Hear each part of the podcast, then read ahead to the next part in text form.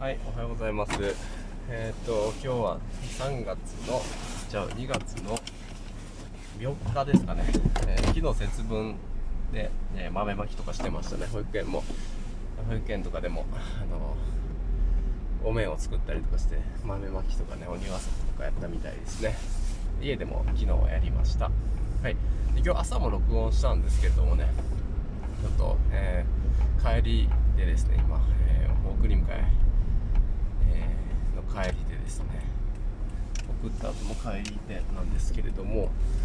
録音しようかなと思います、今日も。今日なんかちらっと思ったのはですね、やっぱりこう挑戦してる時の方がなんかワクワクして面白いよなっていう話をしようかなと思います。挑戦してる時がやっぱり楽しいですね、ことですね。やっぱ守りに入るとなんか面白くないよな、ワクワク感はないよなっていう安心感とかはあるけど、なんかワクワク感はなんかなくなるよなっていうことのちょっと話をしようかなと思います。はい、そうですね、ワクワク感がなくなるっていう、なんかね、やっぱりこう仕事とかこう安定して、やっぱ安定を求めたいなと思って、やっぱり安定を求めたいというか、なんか不安なのは嫌じゃないですか。なのでお金とかでもそうだと思うんですけど、収入とかなんかね、不安だなとか、子育てに不安があるなだとか、なんか収入にね、物欲、自分の物欲を満たすためのお金を確保したいとかですね、そういうお金の不安とかってあるじゃないですか。そういうのを、安定させたいために、一生懸命仕事したりだとか、お金稼ぎをしたりだとかということを、するかと思うんですけれども、でそれが達成されたらそれを守りたいっていうですね、ことでまた守りに入るじゃないですか。でもその状態になると結構面白くなくなってくるなっていうことをなんとかなく思ったりするんですよね。そうなんかもう考え方が保守的になってしまうのかな。なんかね、年取ったらちょっと保守的になってしまうっていうのがなんとなくなんかあるかと思うんですけれども、こう全体的にこう全部なんか自分が思ったこととか達成されていって、安定を求めてしまうっていうところで、やっぱそういう風に守りに入ってしまうのかなってこと思うんですけど、それってでも楽しいことなのかとか考えたら、楽しいというか、なんかワクワクすることはあんまりないんじゃないかなと思うんですよ。なんか、なんか毎日楽しくてこう没頭してできる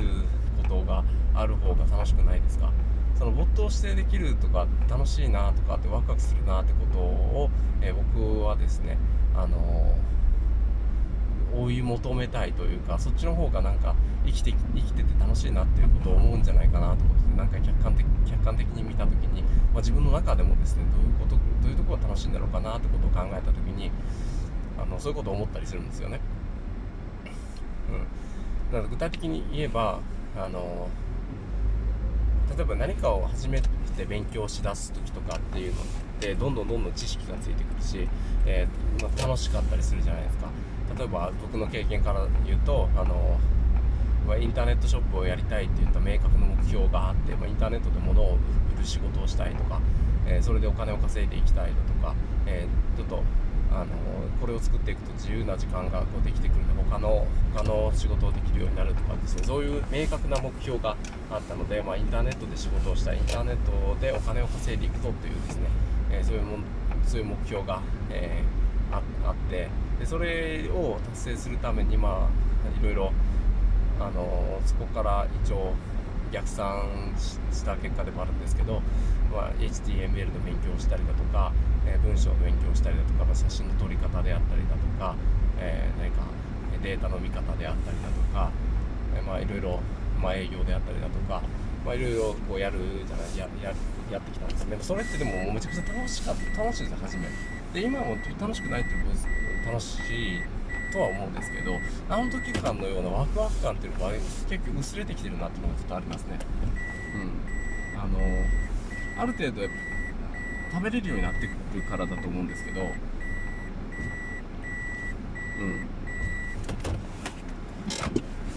そうですね、やっぱ食べれるようになってるんですよ、今って。もう実際僕が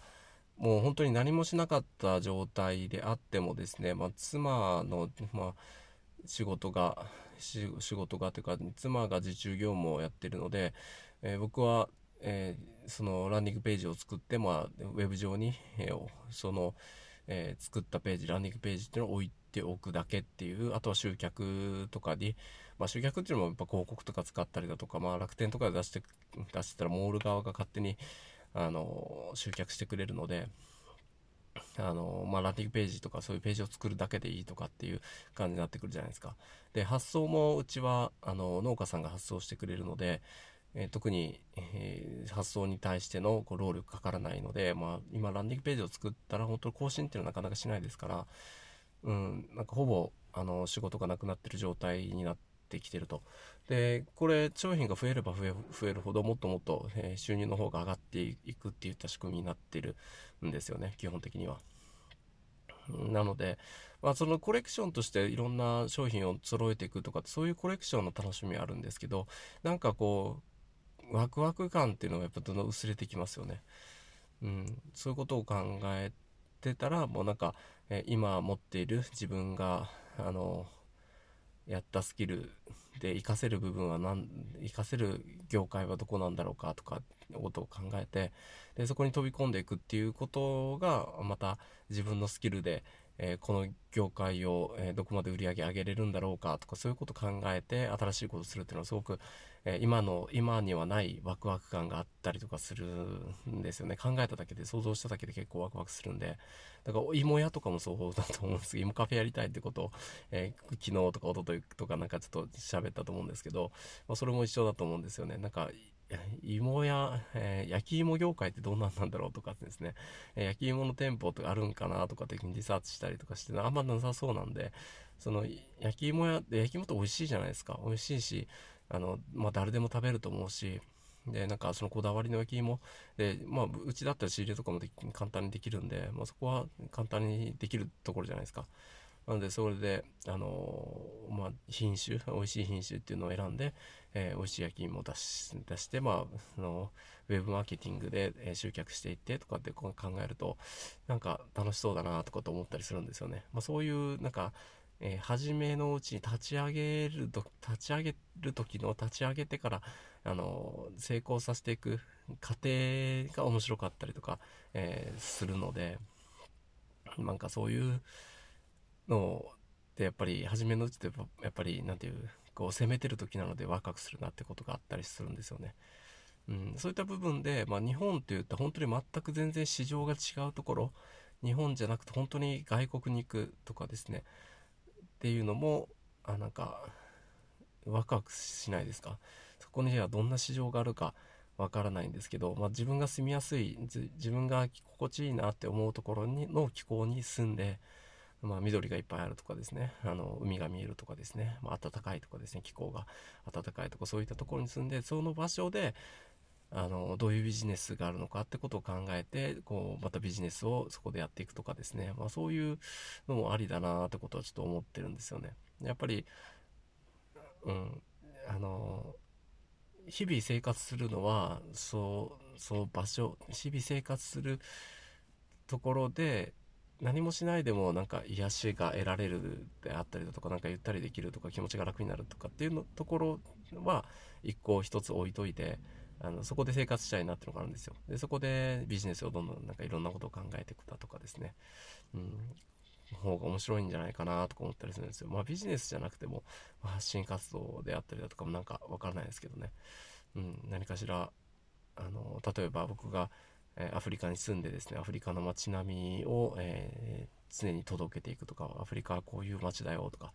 アフリカはこういう人たちがいるんだよとか、そういう現状をですね、伝えていくっていう、そういうものであってもいいなとかですね、思ったりするんですよ。それがメタバースとかでもありかなとは思うんですけど、メタバースねメタバースの中でもいろんなことができると思うので、そのメタバースの中で何かを発信していく、日本語として発信していくとかっていうのでもいいかなとかと思うんですけど、日本人っていうのはやっぱりちょっとやっぱこう老人がすごく増えてるので、メタバースに入っていく人たちっていうのは結構少なくいいんじゃないかなってことを思いますね。やっぱり世界人口の方が、やっぱアフリカなんか本当に平均ね、年齢が本当に20歳とか、本当20歳前後だったりとかするじゃないですか。インドネシアとかもそうですし、まあその Z 世代が多い人口っていうのはやっぱり日本は少ないので、まあ、そこら辺を見ると新しいものに、新しいものをやっていこうといったその意欲があるっていうのもやっぱ若者なので、や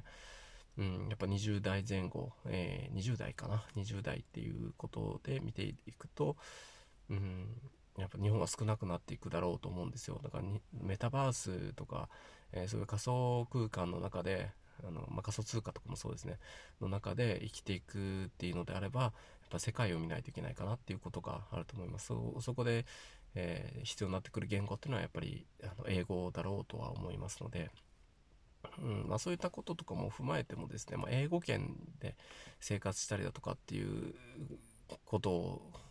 をやっていった方が、まあ、将来的に見ればそっちの方がいいだろうで、英語を喋れるようになってるとか、英語で、英語の文章を見て理解できるだとか、英語の文章を英語を聞いて理解できるだとか、英語を話せるだとか、発信できるとかですね、まあ、そういうところ、そういう部分で考えると、やっぱり英語圏にいた方がいいかなっていうことは思います。だから日本を離れて外国でちょっと住んでみるっていうのもありだなっていうこともありますし、その外国で住むんだったら英語圏の中で、さらに気候がいいところですね、あったかいところっていうのが絶対にいいので、やっていきたいなと思いますし、そこに住みながら、まあ、英語の勉強はそのままして、そのメタバース空間でやってもいいかなと思いますし、まあ、そこでまた新しいビジネスをやるのもいいかなとかっても思ったりするんですよね。なんかちょっと僕の夢の話みたいになってるんですけど、まあ、そういう風にやっていきたいなということを現段階では思いますね。なんかいろいろなことを考えて、やっぱり人口とかもね、やっぱり見ながら、ビジネスの意欲であったりだとか、そういったことも考えながらっていうことを考えると、やっぱ外国に目を向けていった方がいいんじゃないかなってことは思ったりしますね。日本はちょっと今後どうなるのかっていうことは分からないんですけど、こう日本がね、今こうすごい経済発展を遂げて、でその経済発展の中で培った、もうやっぱり高齢化社会を、のノウハウっていうのをどんどん蓄積されていってると思うので、まあ、このノウハウっていうのはまあ、どんどんやっぱり、高齢化になってくる、国ってありますよね。今後日本と同じような道をたどりそうな、まあ、人工的にですね、人工的に日本と同じような道をたどる、外国に対してですね、今現状の日本のノウハウっていうのを提供していくっていう、そういうビジネスっていうのもできてくるとは思うんですけれども、なんかそれなんか守りのビジネスのようなちょっと気がしないですか。なんかあんまりね、老人介護とかね、なんかそういう人ってあんまり興味ないというか、あんまワクワクしないジャンルだったりするので、僕の中でなんかやっぱり新しいことやっていくとか、新しいものを生み出していくとか、まあ、そういう方が、なんかワクワクするなってことを感じたりするので、そこら辺はそういうワクワク感のあるビジネスっていうのを生き方っていうのをやっていきたいなとかと、思っております。はい。今日は構成的になんかよくわからないあれになってますけども、今日の何の話かって言ったらちょっと雑談的な感じですね。まあワクワクすることを、保守的にならないで、まあ、攻めていってワクワクすることにこう飛び込んでいくというですね、やっぱり今から何かを作っていくっていう、発展途上の段階から何かを作っていくっていうことがやっぱり楽しいことかなということを、思ったりしたので、そういう話でした。はい、それでは以上です。また明日。